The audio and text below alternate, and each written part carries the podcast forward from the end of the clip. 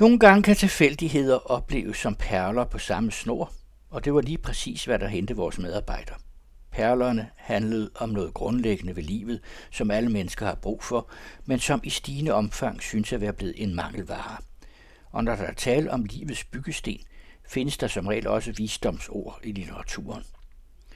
Og det samme, når der er en mangel, så er der gerne en forretningsmodel, der udnytter den. Hør her i kort men godt nytårsquiz, hvilket fænomen der er tale om, og gæt med på, hvem der har skrevet visdomsordene. Netop som jeg trådte frem mod disken i den lokale helsekost for at betale min appelsinsaft, trådte en køn ung kvinde i starten af 20'erne med sorte proptrækkerkrøller ind ad døren og hurtigt hen foran mig. Hendes adrette ankomst blev nu mødt af en tøvende adfærd, som antydede, at hun normalt ikke handlede ind i helsekoster. Øh, har I noget øh, magnesium, spurgte hun.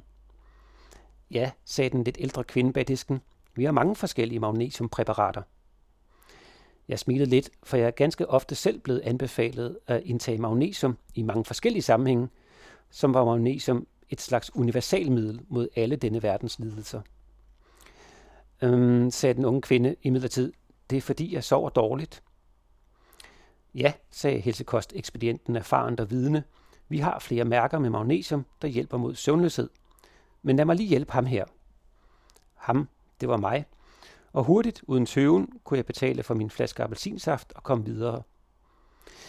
Men den fine situationsfornemmelse fra kvinden bag disken, man desværre så sjældent møder i detaljhandlen, gav mig lyst til at returnere venligheden og tilbyde den unge kvinde med proptrækkerkrøllerne et råd. Jeg har nemlig selv flere gange stået i hendes situation og følt mig ganske afmægtig over for de dusinvis af produkter, der alle tilbyder en effektiv hjælp til en god nats søvn. Baldrian, Valeria, Fanagan, Kretesigan, Tryptonat, Tryptofan, Melatonin og hvad det nu hedder alt sammen. Ja, jeg har sågar overnattet flere nætter på Glostrup sygehus søvnlaboratorium med elektroder på hovedet, i håb om, at der var en fysiologisk forklaring på min manglende evne til at falde i søvn, dog uden noget praktisk resultat, og min praktiserende læges diagnose om, at det i al sin frustrerende enkelhed skyldes, at jeg har glemt, hvordan man sover, aflært det simpelthen, hænger stadig som en skygge på mit soveværelsesloft. Nu vel, det var ikke mig, det skulle handle om. På turen hjem fra helsekosten kom jeg til at tænke over, hvor ofte jeg i grunden møder eller hører om folk, der har problemer med søvnen. På en klæbrig måde afspejlet i det stigende antal præparater, min helsekost tilbyder sine kunder, samt en lind strøm af artikler i alverdens medier med mere eller mindre fantasifulde idéer om, hvordan man kommer lidelsen til livs. Og det tragiironiske i, at netop dette vildt voksende udbud af, om at så at sige, magnesiumpræparater, kun forværrer tilstanden for sårbare individer, der i forvejen på grund af søvnmangel synes, det er så svært at vælge. En af de værste aspekter ved at gå sonambulistisk rundt, er jo netop følelsen af uoverskuelighed, selv små beslutninger kan stedkomme. Men, og ja, nu ved jeg godt, at det man tænker på tit ligesom har en tendens til at overrepræsenteres i ens virkelighed. Men det er nu alligevel som om, at der er mange flere end de hver som statistikken påstår, der slås med denne ondartede og potentielt forkrøblende lidelse, der kan underminere virkelighedsopfattelsen, relationer og selvtilliden. Hvad skyldes mon denne epidemi? Og er det, som jeg fornemmer, noget vi som samfund stort set ignorerer og lader være op til den enkelte at slås med? Ja, måske ligefrem ser en forretningsmulighed i.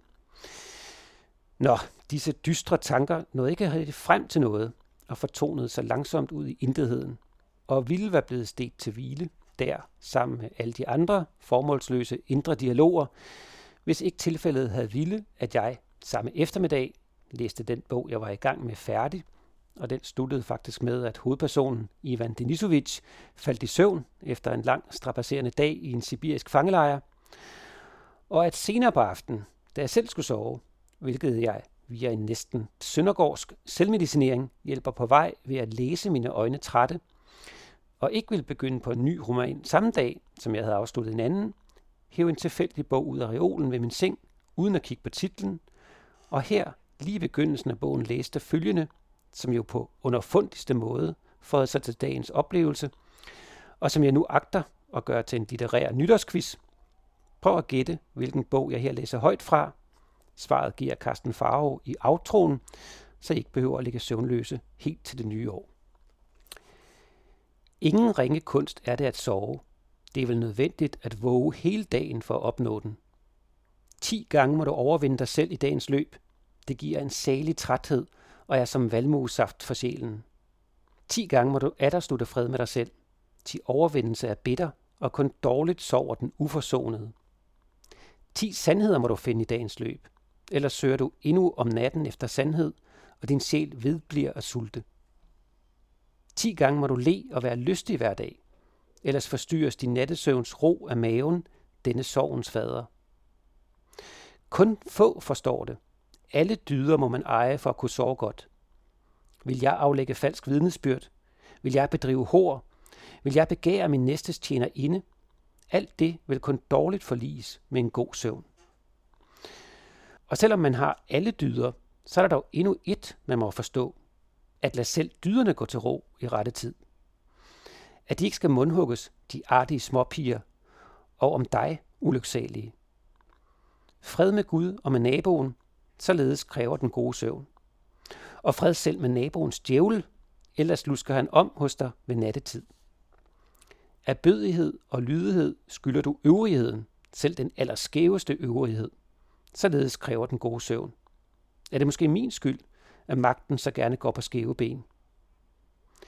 Ham kalder jeg den bedste hyrde, som fører sit for ud på den grønneste eng. Således forliges det bedst med god søvn.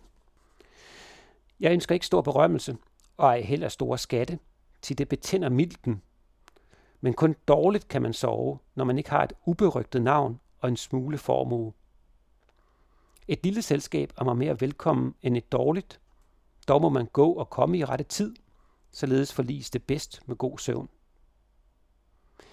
Så meget behager mig også de fattige i ånden, til de befordrer søvnen.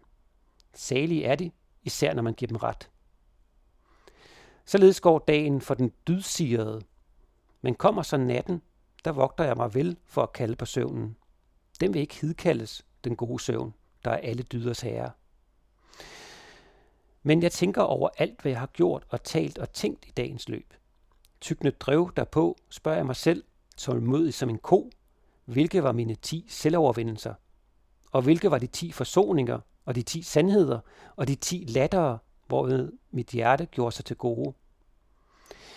Mens jeg overvejer dette og vugges af 40-20 tanker, overrasker søvnen mig med et, den ukaldte dydens herre. Søvnen banker på mit øje, og det lukkes. Søvnen berører min mund, og den bliver stående åben. Sandelig på lydløse såler kommer han til mig, den blyeste blandt 20, og stjæler alle tanker fra mig. Dum står jeg der, som denne stol.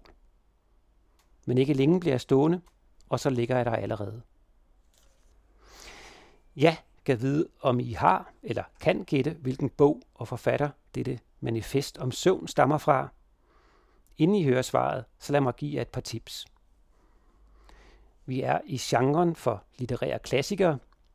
Jeg så faktisk engang denne bog udstillet på Neue Nationalgalerie i Berlin sammen med en håndfuld andre som eksempler på det ypperste frembragt i det 19. århundredes åndsliv.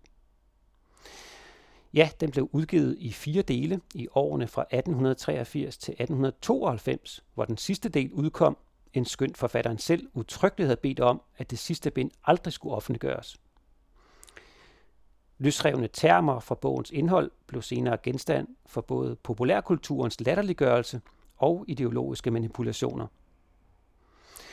Forfatteren var lidt af et vidunderbarn, og om end uddannet som filolog, blev han i en alder af kun 24 år udnævnt til professor i filosofi ved Basels Universitet. Har I gættet det? Ellers får I her det sidste tip. Under bogens titel er der en undertitel, som lyder En bog for alle og for ingen. Rasmus Blede Larsen havde tilrettelagt, og det var også ham, der læste op af Friedrich Wilhelm Nietzsches bog, således talte Zarathustra i Louis von Kohls oversættelse.